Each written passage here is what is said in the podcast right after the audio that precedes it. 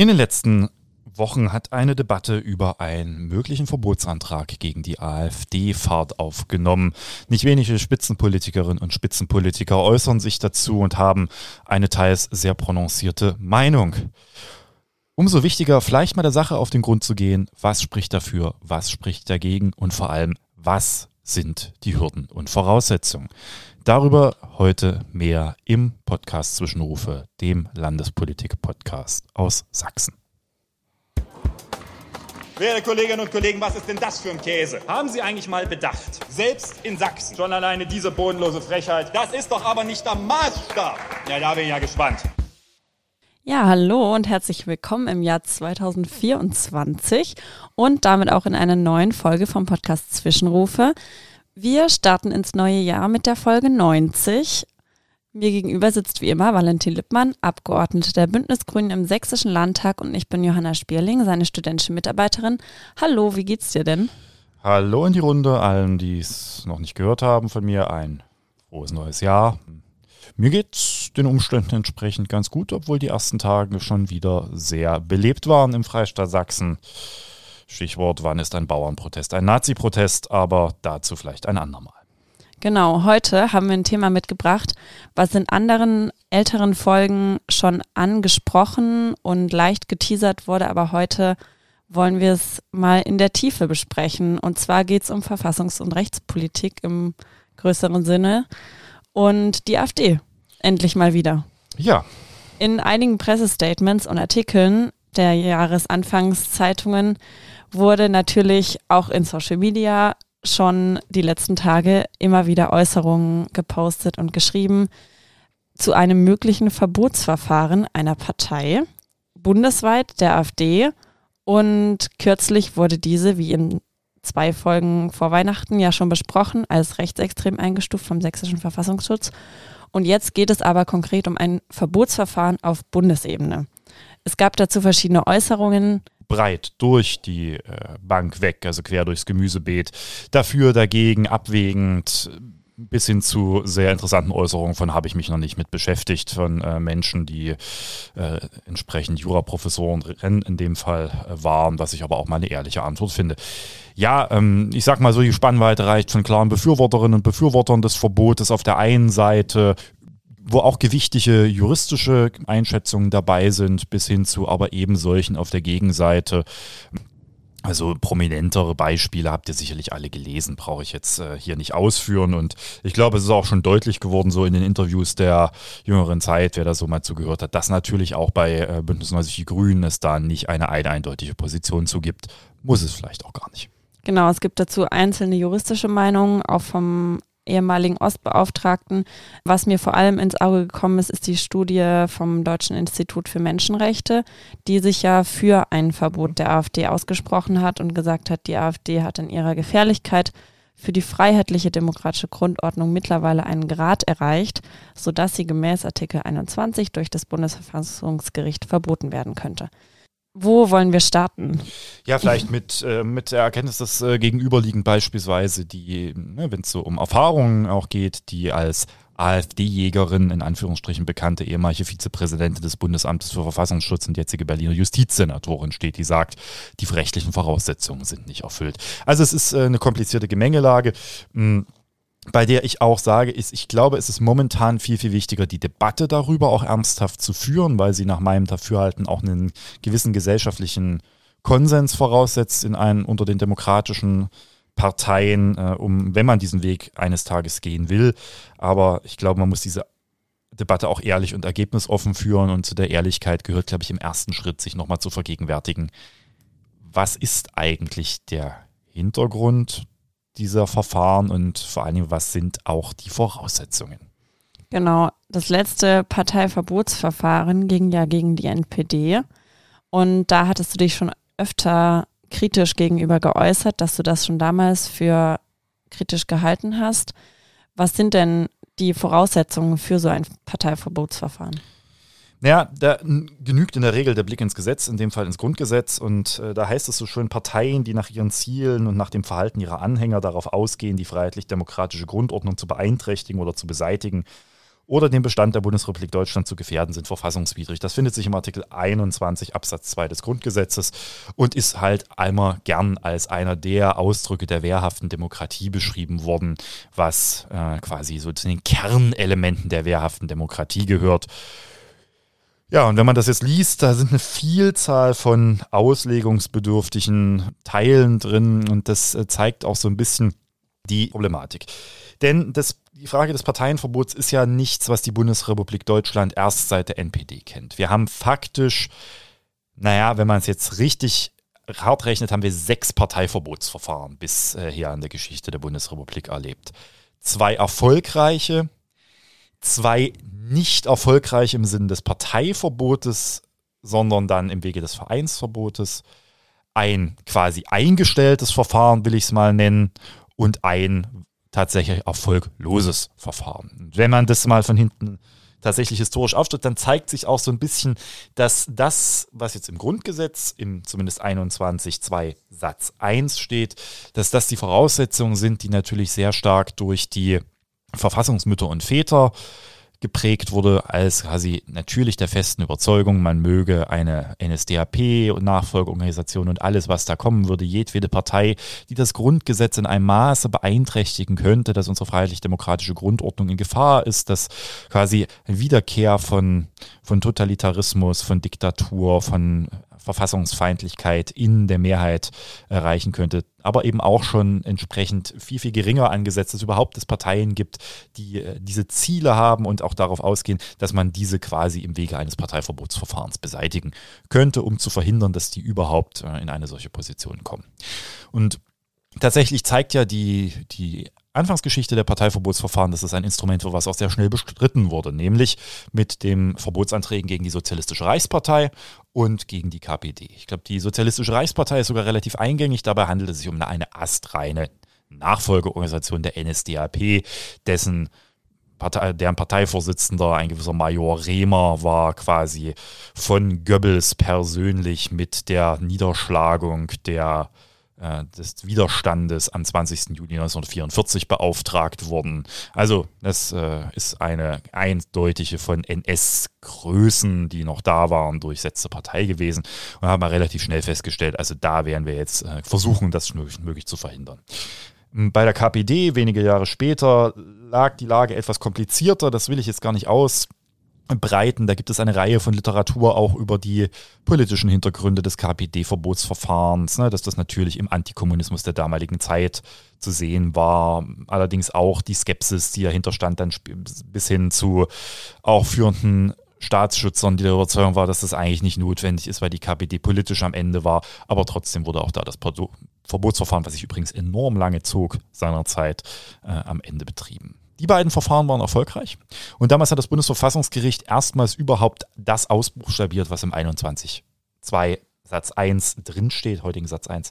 Und hat sehr klar gesagt, naja, die Partei muss schon darauf quasi ausgehen, wie es im Grundgesetz heißt, äh, die freiheitlich-demokratische Grundordnung zu beeinträchtigen und da aber gesagt haben, naja, zum einen hat man definiert, was ist eigentlich die freiheitlich-demokratische Grundordnung. Das hat das Bundesverfassungsgericht faktisch in dem Parteiverbotsverfahren erst definiert und eben das, was wir heute als FDGO in seiner vollständigen Ausführung kennen, dort eigentlich als den Wesenskern des Grundgesetzes beschrieben. Und dann ging es aber die Frage, ja, was ist denn jetzt das darauf ausgehen? Und da ist sehr stark so dass eben nicht die reine Positionierung ausreicht, sondern dass es schon darum geht, dass es eine sogenannte aggressiv-kämpferische Grundhaltung gibt, wie dann auch äh, später immer wieder formuliert wurde. Also man hat also die erste Phase der Parteiverbote, wo auf der einen Seite im konkreten Parteiverbot SRP und KPD, die erfolgreich waren, das Bundesverfassungsgericht komplett das Neuland beschrieben hat. Im KPD-Urteil wurde auch ein bisschen was aus dem SRP-Urteil dann noch nacharrondiert. Und äh, das hat natürlich die Maßstäbe geprägt, auch für die äh, Geschichte der Bundesrepublik. Und dann gab es die zweite Phase der Parteiverbotsverfahren, das würde man Anfang der, Ende 80er, Anfang der 90er beschreiben. Da gab es gegen zwei rechtsextreme Kleinstparteien Verbotsanträge, die Nationale Liste und die FAP.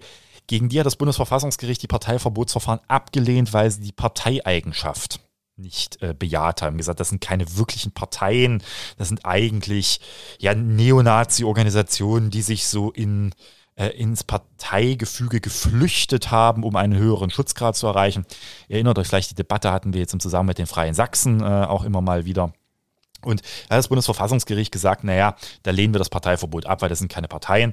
Das hat denen nicht viel genützt, weil dann wurden die einfach im Wege des Vereinsverbots beseitigt. Dafür brauche ich nicht das Bundesverfassungsgericht, sondern eben äh, dann reicht eine entsprechende äh, Entscheidung des Bundesinnenministeriums oder eben der Landesinnenministerium, je nachdem, wo der Verein quasi hauptsächlich tätig ist. Und dann gibt es diese dritte Phase, das ist die Auseinandersetzung mit der NPD.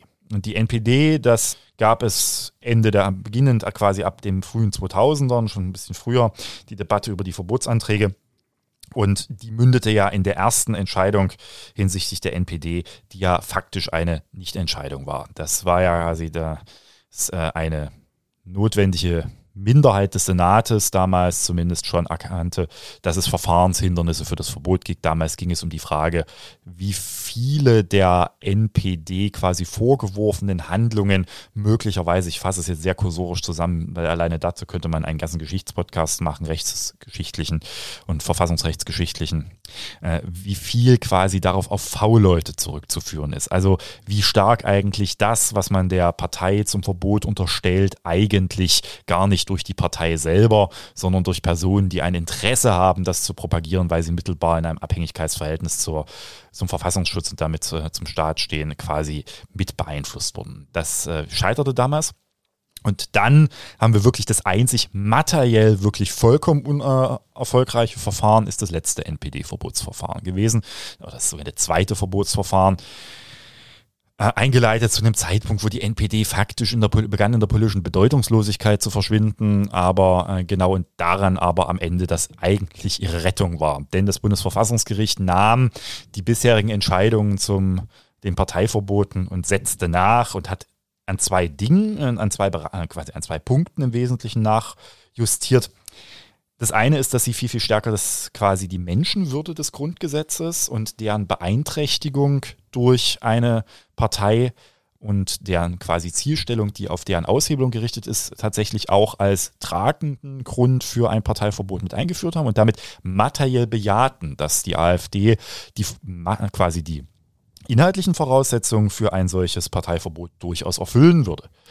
Demgegenüber hat aber das Bundesverfassungsgericht auch in Anerkennung der Rechtsprechung des Europäischen Gerichtshofs für Menschenrechte im Zusammenhang mit zwei kleineren Parteien in der Türkei, wenn ich mich richtig entsinne, ähm, gesagt, naja, aber bei, auch beim Parteiverbot gilt eine gewisse Verhältnismäßigkeit und dann gesagt, naja, die NPD ist faktisch so unbedeutend, dass es ihr an der sogenannten Potentialität fehlt. Also sie ist nicht in der Lage, die von ihr verfolgten Ziele, die verfassungsfeindlich sind und die auch eigentlich ausreichen würden, ein Parteiverbot zu rechtfertigen, tatsächlich zu verwirklichen. Und damit sei aufgrund des Eingriffsgewichts des Parteiverbotes, ja, man greift ja nicht nur in die parteiliche Organisation und die Mitgliedschaft, sondern eben auch in die Möglichkeit, die zu wählen ein, in erheblicher Art und Weise, sei das nicht zu rechtfertigen, ein Verbot und damit scheiterte das. Und seitdem, ja, ist dann die Debatte eigentlich immer wieder, man ist eigentlich tot.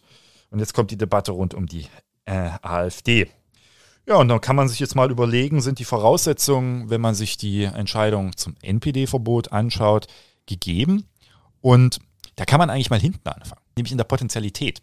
Also das Problem, was wir bei der NPD hatten, das werden wir bei der AfD nicht haben. Und das spricht auch, also das ist mal ganz objektiv gesehen, das spricht auch äh, für diejenigen, die sagen, naja, mh, hm, könnte jetzt nicht einfach sagen, weil die NPD damals nicht verboten wurde, kann man jetzt auch die AfD nicht verbieten. Weil sie viel relevanter ist. Weil sie viel relevanter ist. Und natürlich diese Verwirklichungsfähigkeit, diese Potentialität, die Ziele durchzusetzen, bei der AfD, zumindest in einer Reihe von Bundesländern, durchaus gegeben ist. Dazu muss man auch sagen, dass die Potentialitätsüberlegung des Bundesverfassungsgerichts in der Literatur, in der Besprechung der Entscheidung alles andere als unumstritten sind, weil natürlich es auch um die Frage ging, gelingt es einer Partei partiell, lokal, Räume zu schaffen, in der faktisch ihre Programmatik schon durchsetzbar ist. Ein Problem, das wir mit den Freien Sachsen, glaube ich, schon mal erörtert haben, woran diese Potenzialität auch dann scheitert, wenn gar nicht die Partei so unmittelbar diejenigen sind, die etwas vorantreiben, sondern die eher aufstachelnd wirken in sozialen Netzwerken und quasi große Teile der Bevölkerung in Anführungsstrichen zur Erfüllungsgehilfen dieser Partei werden, die Partei selber aber nicht in der Lage ist, überhaupt an die Macht zu kommen. Also das ist bis heute nicht unumstritten. Und auch da sagen Befürworter meines Erachtens auch nicht ganz zu äh, man könnte auch der, dem Bundesverfassungsgericht durch einen solchen Antrag auch mal die Chance geben, dieses Potentialitätsargument neu einzuhegen. Und das ist also, die, an der Potenzialität würde ein Verbot, glaube ich, wirklich nicht scheitern. Das äh, würde das Bundesverfassungsgericht definitiv nach Lage quasi der Entscheidung zur NPD anders sehen müssen. Und jetzt ist aber die Frage, reichen die anderen Voraussetzungen aus? Also ist diese, was immer gesagt wird, aggressiv-kämpferische Grundhaltung, ist die da? Ist die auch durchweg da?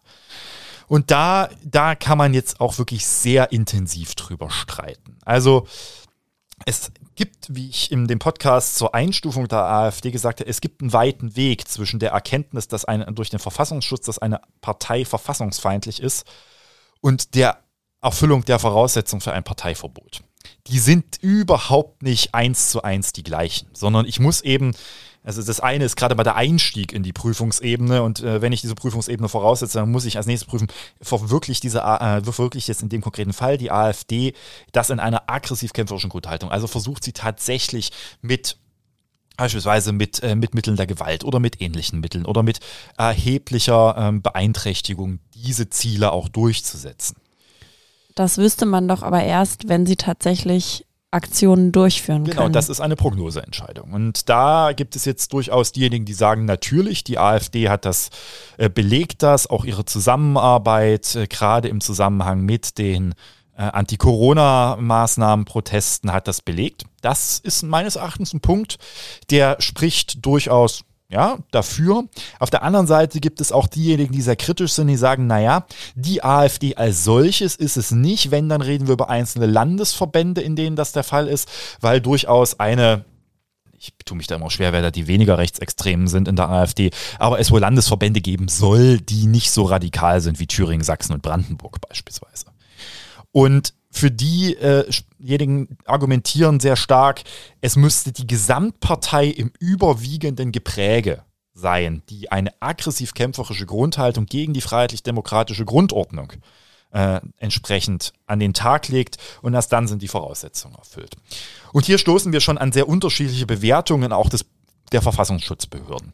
Während wir die klar rechtsextreme Einstufung durch die Verfassungsschutzämter in Thüringen, in Sachsen-Anhalt und jetzt äh, auch in Sachsen haben, ist die Bundespartei nach wie vor nur ein Verdachtsfall. Da hofft man jetzt äh, in den nächsten Monaten eine Entscheidung des Oberverwaltungsgerichts in Münster äh, zu erhalten. Da ist quasi die entsprechende zweitinstanzliche Verfahren, nachdem das am entsprechenden VG ähm, ja zugunsten des Verfassungsschutzes, aber nur was den Verdachtsfall angeht. Also das ist noch nicht die extremistische Bestrebung äh, zugunsten des Verfassungsschutzes ausgegangen.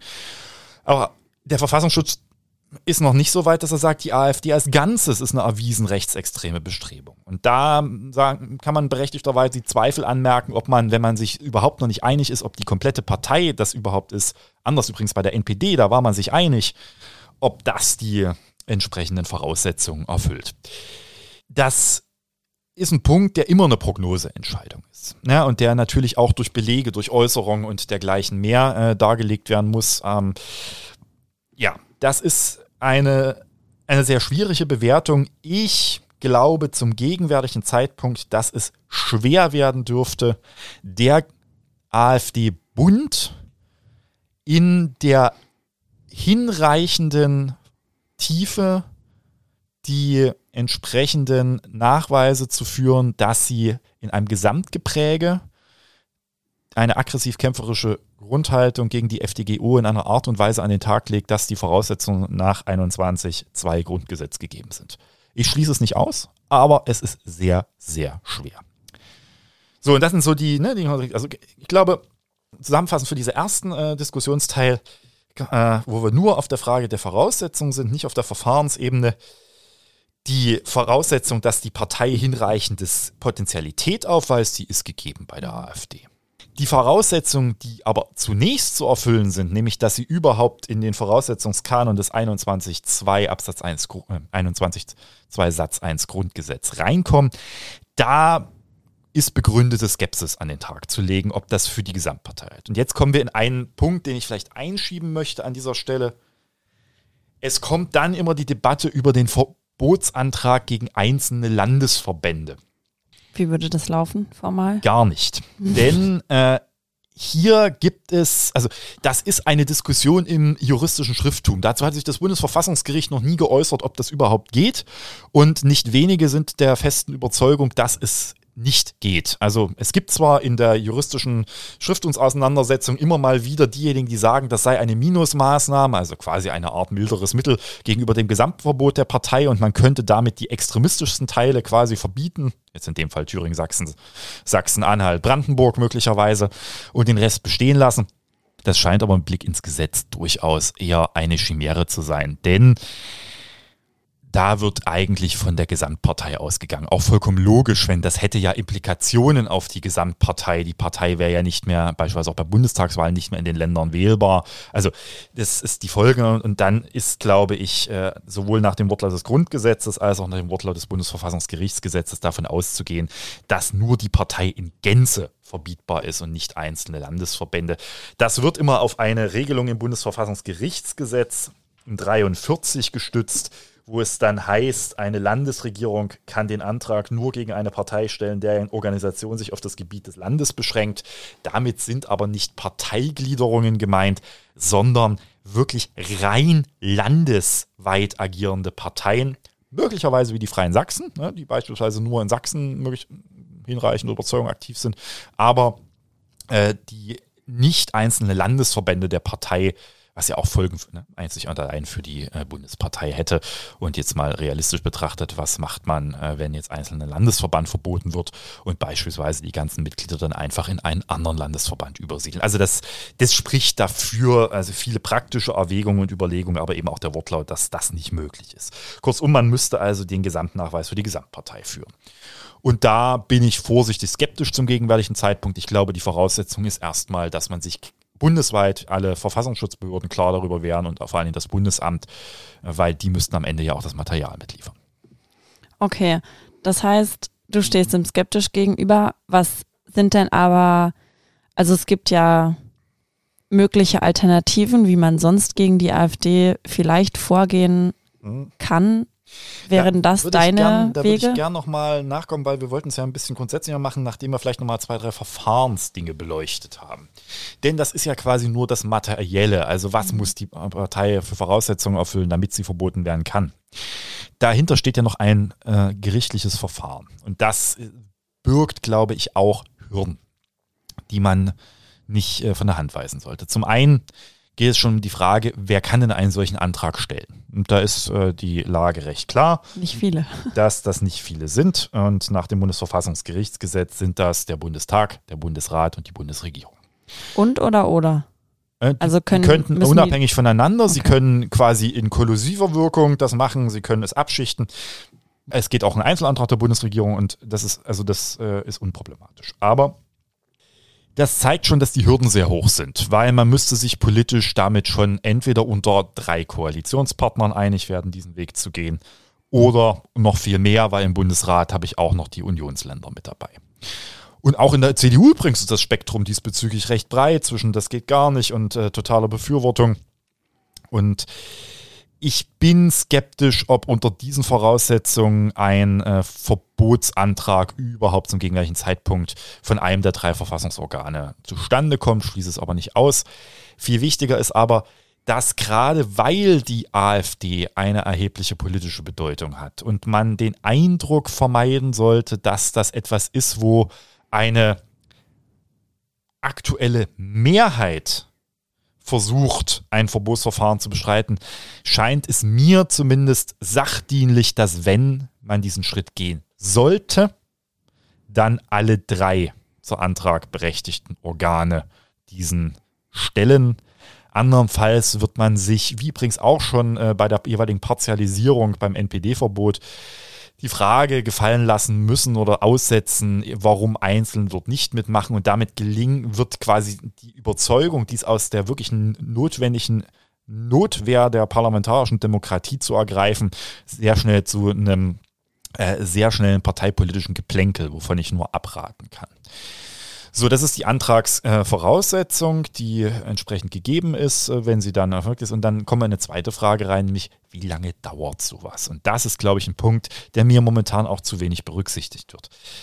Es ist kein Verfahren, womit man hoffen sollte, dass sich das Problem der AfD, wenn man schon den Weg gegangen ist, dass man die materiellen Voraussetzungen hat und dann auch noch die antragsberechtigten Organe so weit sind, dass das ein Verfahren ist, was schnell geht. Und was unmittelbare Auswirkungen beispielsweise auf die kommenden Landtagswahlen haben dürfte sogar auf, oder auf die kommende Bundestagswahl. Davon ist nicht auszugehen. Wir, zum einen so ein Verbotsantrag muss ja geschrieben werden. Das ist jetzt auch nichts, was man mal hier so aus der hohlen Hand. Ach, da gibt es ein paar sehr renommierte Prozessbevollmächtigte. Christoph Möllers hat seinerzeit die Bundesregierung im NPD-Verbot vertreten. Mm, der weiß ich nicht, ob der das machen würde. Der hat sich in einem Interview kürzlich auch ein bisschen skeptisch geäußert bezüglich der AfD. Aber auch die brauchen Zeit, erstmal die Antragsschrift zu fertigen. Da muss halt auch, ja, da muss geklärt werden, was darf man überhaupt beim Bundesverfassungsgericht äh, vortragen und quellenschutzmäßig, wie trägt man das vor. Also das ist alles schon, die äh, Antragsschrift zu generieren, ist gar nicht so einfach.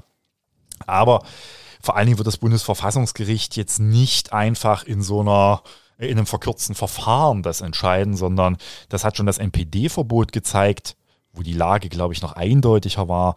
Ist drei Tage in Karlsruhe am Stück mündlich verhandelt worden, denn das Bundesverfassungsgericht ist in einer der seltenen Situationen, dass es quasi faktische Beweiserhebung durchführen muss. Ähm, es muss quasi sich selber in dem entsprechenden äh, mündlichen Verhandlung von der Verfassungsfähigkeit mit überzeugen. Da werden Gutachter geladen und Sachverständige. Da wird natürlich äh, auch, gibt es natürlich auch die Möglichkeit, in einem entsprechenden Beweiserhebungsverfahren dort Dinge beizuziehen, übrigens auch für äh, die AfD dann quasi als Antragsgegner. Dann darf man auch nicht davon ausgehen, dass man sich sehr, sehr schnell zu einer Entscheidung, eben weil es hier um grundsätzliche rechtliche Fragen geht. Kurzum, wir sind hier eher bei, ich würde mal sagen, an der Untergrenze bei drei Jahren ab Initiierung. Also was man schnell mit, mit Verfahrensvorbereitung auch schnell mal auf fünf Jahre kommen kann bei einem solchen Verfahren. Und das zeigt, dass die Dimension möglicherweise eine äh, ist, bei der man, bei der man klar sein muss, dass das keine einfache Lösung für die Zukunft ist. Und dann kommen wir noch an dieser Stelle auf ein bis zwei andere Detailfragen, die aber mit einer Rolle spielen. Zum einen Natürlich müsste man auch die äh, quasi Entscheidung zur nicht weiter des NPD-Verbotsverfahrens im Jahre 2000, also quasi zur entsprechenden äh, Einstellung aufgrund der V-Mann-Tätigkeiten oder der Ungeklärten mit berücksichtigen. Und hier muss man jetzt berücksichtigen, dass wir gerade erst dadurch, dass die AfD zum Verdachtsfall geworden ist oder in einigen Ländern jetzt eben schon extremistisch nachweisbar, also erwiesene Bestrebung ist, überhaupt erst in die Situation gekommen ist, nachrichtendienstliche Mittel gegen die AfD einzusetzen. Und jetzt müsste ich mir sehr genau angucken, im weiteren Verfahren, ob ich diese nachrichtendienstlichen Mittel jetzt nicht schon wieder abschalten muss, um quasi diese Staatsferne, wie es damals hieß, herzustellen der Partei. Darüber beruft sich übrigens auch immer die AfD, weswegen ne, sagt, das sind gar nicht wir, das sind irgendwelche V-Leute, die ja die ganze Zeit das erzählen, was ihr da vortragt. Auch wohl vom Verwaltungsgericht in äh, Oberverwaltungsgericht in Münster gab es jetzt einen interessanten süddeutschen Artikel dazu. Aber ja, also auch da muss man sich die Frage stellen, na, führt das nicht erstmal dazu, dass wir wieder blinder werden, ein solches Verfahren? Deswegen sollte man auch sich sehr sicher sein, dass man den Weg beschreitet und nicht das so aus der hohlen Hand äh, quasi schütteln. Aber ich finde eben die Debatte dennoch darüber wichtig, weil ne, wir, meine längeren Ausführungen zeigen ja schon, dass das alles nichts ist, wo ich, wo auch ich mich mit leicht tue. Ähm, das ist alles sehr, sehr komplizierte Materie. Juristisch gilt das sowieso als eine der quasi ja, das ist Hochreck, wie es immer so schön heißt, die Parteiverbotsverfahren und da rede ich gar nicht über die politischen Implikationen. Ja, und dann äh, darf man, glaube ich, auch nicht vergessen, dass natürlich die Debatte über die politischen Auswirkungen einer solchen Verbotsverfahren auf der Hand liegen. Also da, da habe ich ehrlich gesagt kein Gefühl. Da gibt es äh, diejenigen, die sagen, das wird der AfD massiv nützen, sie wird ihre Märtyrerstatus da bin ich ehrlich gesagt mittlerweile weg von, weil das erzählt man sich bei allem seit Jahren gegen die AfD und alles, was man unterlassen hat, hat auch nicht geholfen dagegen. Auf der anderen Seite sollte man, glaube ich, auch nicht so tun, als würde es überhaupt keinen Effekt auf die politische Stimmungslage haben, sodass äh, auch das natürlich berücksichtigt werden muss. Ja, das ist quasi auf der Verfahrensebene etwas, was, ähm, ja, wo man auch sagen muss, es gibt auch hier einfach sehr hohe Hürden. Mhm. Und die wird man nur mit einem sehr, sehr langen Verständigungsverfahren überhaupt nehmen können. Und ja, deswegen bin ich, warne ich vor allen Dingen vor Schnellschüssen an dieser Frage. Wenn, dann muss man das sehr, sehr gut vorbereiten. Ich trete jetzt gar nicht in, in die generelle Debatte von des Sinns von Parteiverboten ein, denn die Anhänger sind ja nicht weg. Ja. Also selbst eine ein Verbot der AfD, wenn man jetzt mal ganz fünf Jahre nach vorne kommt und es funktioniert alles, äh, was also, natürlich zur Folge hat Mandatsverlust, ne, äh, Beseitigung, also Organisationsverbot, Verbot der Versatz, äh, Ersatzorganisation und äh, Einzug des Parteivermögens. Das führt ja nicht dazu, dass die Wählerinnen und Wähler und Anhänger weg sind, sondern die werden sicherlich Möglichkeiten auch vielleicht sogar schneller, als man das früher gedacht haben, für alternative Organisationen finden. Und äh, das sollte man immer berücksichtigen, dass deswegen meines Erachtens es wenigstens flankierend äh, zu den Diskussionen über für und wider des Verbotes eine Diskussion über Alternativen, beziehungsweise nicht mal Alternativen, weil das falsch ist, über zwingende andere Maßnahmen jenseits des Verbotes die auch vollkommen unabhängig davon stehen, äh, zu führen sind. Das heißt aber auch, diese Wahrnehmung von vielen, einigen Menschen, dass dieses Gedankengut immer mehr wird, hältst du auch für nicht richtig, sondern du denkst auch, dass das Gedankengut schon immer da war und jetzt offensichtlicher wird und die eben in der AfD ihr zu Hause finden? Ja, zumindest gegenwärtig. Und auch da natürlich sagen diejenigen, die Befürworter des Verbotsverfahrens sind auch nicht ganz zu Unrecht. Was wissen wir denn, was in fünf Jahren ist? Vielleicht äh, hat die AfD-Anhängerschaft äh, bis dahin die Überzeugung, naja, gut, wenn die AfD weg ist, dann, dann lassen wir das. Also ja, also ich glaube schon, da sind viele dabei mittlerweile, die gerade ne, auch lange Zeit möglicherweise Nichtwählerinnen und Nichtwähler waren. Wir hatten diese, diese Punkte auch schon im Podcast. Ich glaube nicht, dass die ohne weiteres jetzt zu demokratischen Parteien überwechseln, da kann man noch froh sein, wenn sie anschließend Nichtwähler sind, aber man muss ja auch sagen, es stehen doch bereits die Ersatzorganisationen zur Verfügung. Man müsste auch ne, das überlegen, was macht man da mit den Freien Sachsen. Das ließ sich natürlich alles klären, aber die, die Situation äh, ist da und da rede ich noch nicht mal über die Frage, was heißt denn das praktisch, wenn einer nicht unerquicklichen Zahl von Wählerinnen und Wählern ihre Partei in Anführungsstrichen genommen wird. Also ob das wird eine, würde eine erhebliche Herausforderung für die Durchsetzung des staatlichen Gewaltmonopols werden. Wahrscheinlich eine, die die bundesdeutsche Geschichte noch nie erlebt hat. Und du bist aber auch der Meinung, dass man irgendetwas tun sollte. Ich bin der Meinung, wir sollten zum einen tatsächlich sehr intensiv über diese Frage diskutieren, weil ich glaube, es hat unserer parlamentarischen Demokratie im Sinne einer wehrhaften Demokratie nie geschadet, ehrlich darüber zu diskutieren. Und ich spüre ja auch die Erwartungshaltung nach dieser Diskussion. Und ich finde, wir sollten sie auch ohne, äh, ohne Schaum vom Mund führen, sondern sehr sachlich und äh, aber auch auf einem hohen Niveau und am Ende aber auch anerkennen, dass es zum einen sehr gewichtige politische Argumente gibt, die rechtlichen Bedenken begegnen, sehr viele rechtliche Bedenken, die aber auch politisch hinterfragt werden, vollkommen zu Recht, nach dem Motto, wenn das alles angeblich nicht mehr geht, warum steht es denn dann im Grundgesetz? Sollen wir jetzt gucken, dass die NSDAP wieder an die Macht kommt oder äh, jetzt in dem konkreten Fall die AfD? Das sind natürlich alles gewichtige Argumente und ich glaube, gerade bei sowas braucht es einen zumindest gesellschaftlichen Konsens über das, was die jeweiligen Befürworter und Gegner denken, was Gefahren geht. Und das ist mir übrigens beim, beim NPD-Verbotsverfahren in den letzten Zügen viel zu sehr entglitten, dass er am Ende gesagt hat, wir ziehen das jetzt durch, obwohl schon klar war, dass es eigentlich keine praktische Relevanz mehr haben dürfte und ähnliches.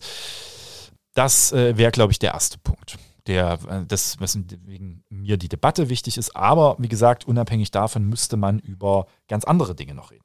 Und zwar wirklich unabhängig davon, weil das hat nur, nur einen Punkt, den ich jetzt gleich noch erläutern werde, hat überhaupt damit was zu tun.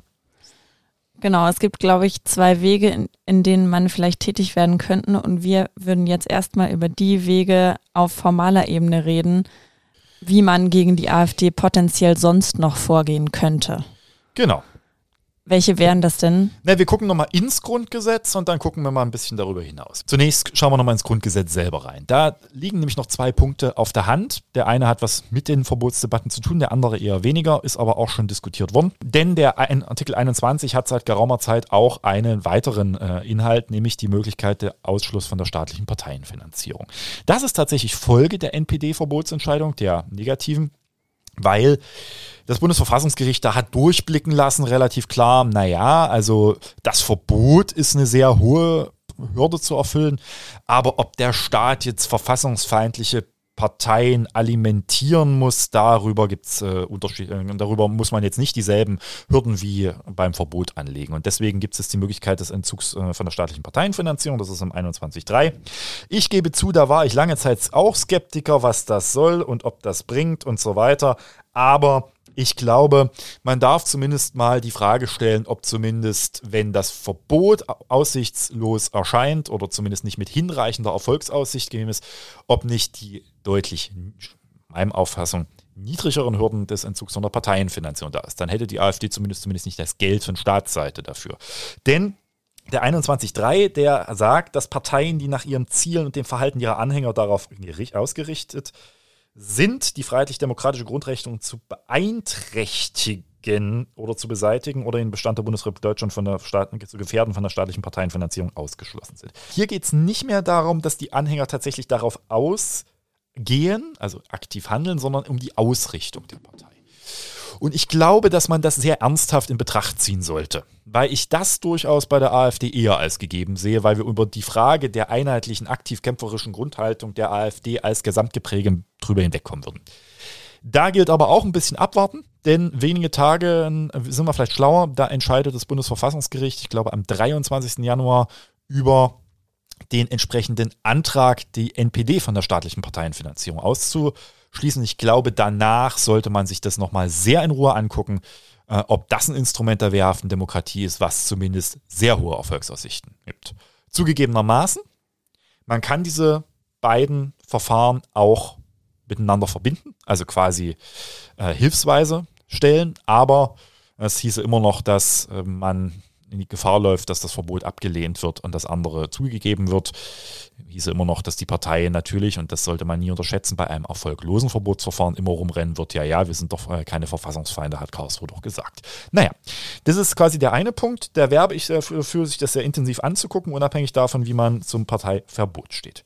Und dann gibt es eine Debatte in jüngerer Zeit auch immer mal wieder geführt, die auch ich äh, für durchaus diskussionswürdig halte, obwohl ich lange, auch ich gebe zu, ich äh, werde auch immer zu mehr äh, zum liberalen Kämpfer der wehrhaften Demokratie im Sinne von äh, unsere Freiheit werden wir nur schützen, wenn wir den Feinden der freiheitlich-demokratischen Grundordnung wirksam begegnen und mm, hätte man mich vor Jahren auf den Artikel 18 Grundgesetz angesprochen, hätte ich gesagt, das ist äh, vollkommen absurd und lasst die Finger davon.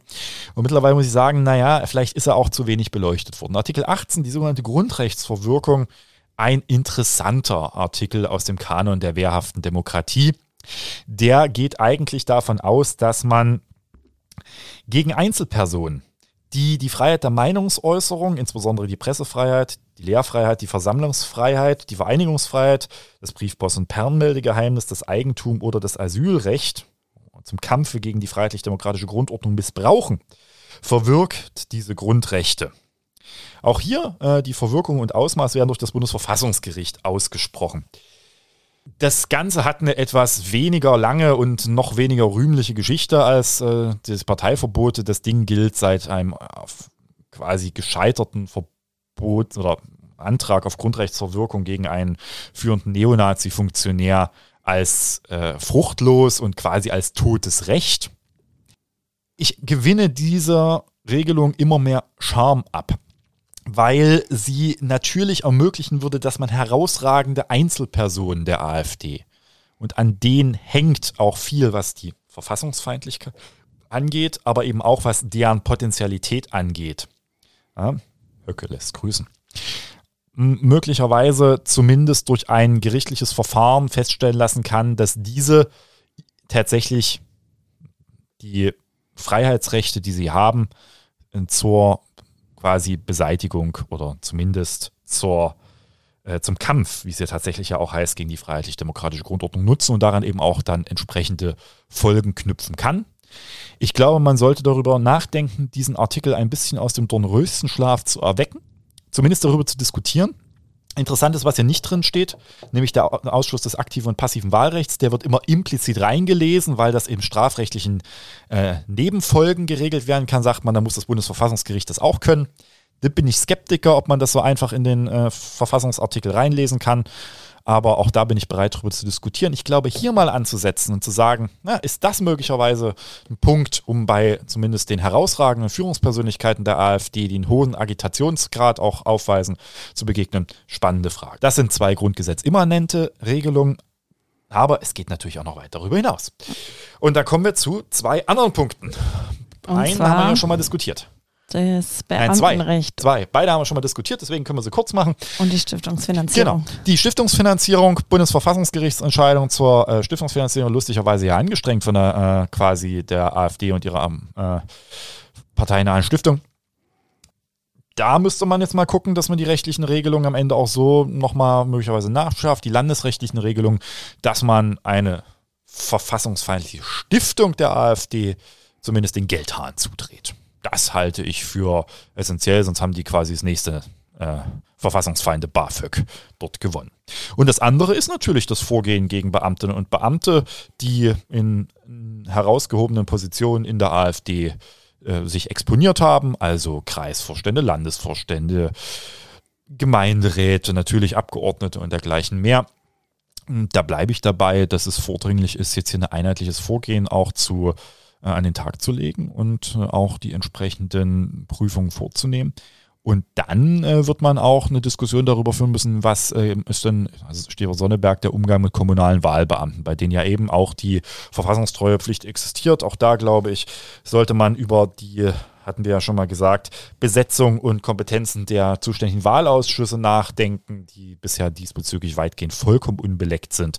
Und auch das sind Punkte, wo ich sage, diese Maßnahmen zu prüfen, zu diskutieren, aber auch zu ergreifen, gerade was die Frage Beamtinnen und Beamte angeht, ne, was auch andere Maßnahmen angeht. Ich meine, auch die Prüfung der Waffen, generellen waffenrechtlichen Unzuverlässigkeit von AfD-Mitgliedern, zumindest in den Landesverbänden, wo die gesicherte äh, Überzeugung des verfassungsfeindlichen Handelns, also quasi äh, die Erkenntnis, dass die ein Beobachtungsobjekt einer erwiesenen Bestrebung des Verfassungsschutzes sind, auch das sind Punkte, die gilt es voranzutreiben, denn mir scheint, und damit möchte ich vielleicht meine Überlegung schließen, dass für einige dieses Parteiverbot zunächst auch, und das will ich nicht der übergroßen Mehrheit, die das diskutieren wollen, wofür ich Verständnis habe, auch in der aktuellen Situation, äh, vorwerfen, sondern eher so ein, ne, ein paar Teilen auch im politischen Raum, im, dass ich manchmal das Gefühl habe, das wird so als der ideale Ausweg und als der aufwandarmste Ausweg gesehen. Nach dem ja, dann verbieten wir den und dann haben wir die Probleme los.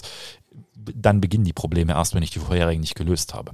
Das heißt, selbst wenn man entschiedener Befürworter oder skeptischer Befürworter oder äh, skeptischer Skeptiker eines solchen äh, Verbotes ist oder sogar entschiedener Gegner oder Gegnerin, dann sollten die anderen Maßnahmen allesamt zumindest in äh, entsprechender Art und Weise in den Fokus gerückt werden, weil die können wesentlich schneller ergriffen werden. Vielleicht, naja, die Parteienfinanzierung nicht, da warten wir jetzt erstmal, aber es wird wahrscheinlich auch ein etwas längeres Verfahren und sicherlich auch die Grundrechtsverwirkung zu diskutieren. Aber die, die Maßnahmen, die darunter sind, das sind Maßnahmen, die kann man zügiger, zielgerichteter ergreifen. Und da sollte jeder, der in diesem Land Verantwortung trägt, auch diese Verantwortung übernehmen, diese Maßnahmen zu prüfen. Okay, dann soweit zu den ganzen möglichen Verfahren und vielleicht hat ja irgendwas davon eine Wirkung. Wie stehst du denn zu, vielleicht zu ganz guter Letzt noch dazu, was man vielleicht auch als Einzelperson dieses Jahr noch gegen die AfD machen kann? Am sinnvollsten äh, für eine demokratische Partei sich engagieren, sei es als Mitglied oder eben generell We- Bekannte, Verwandte und so äh, darüber informieren, dass es bei diesen Wahlen tatsächlich um verdammt viel geht. Und äh, ja, tatsächlich, wir brauchen viel mehr überzeugte Demokratinnen und Demokraten, die dieses Land, diese Freiheit, diese unglaubliche Leistung, diese freiheitlichen Gedanken unserer Verfassung tatsächlich schützen wollen und werden. Und bei aller Unzufriedenheit, die man manchmal haben kann mit unserer Demokratie, sie ist die großartigste Wertentscheidung, die es jemals gegeben hat. Und deren Verlust eines Tages zu betrauern, weil man selbst irgendwann gesagt hat, naja, so 100 Prozent sind ich auch nicht überzeugt, dann sollte man sich überlegen, ob nicht vielleicht 90 oder 80 Prozent auch der Überzeugung auch reichen, um sie verteidigen zu wollen. Und damit verabschieden wir uns für heute und wünschen euch eine schöne Woche, einen hoffentlich immer noch guten Start ins neue Jahr und wir hören uns in der nächsten Folge. Genau. Bis dahin. Vielen Dank. Tschüss. Tschüss.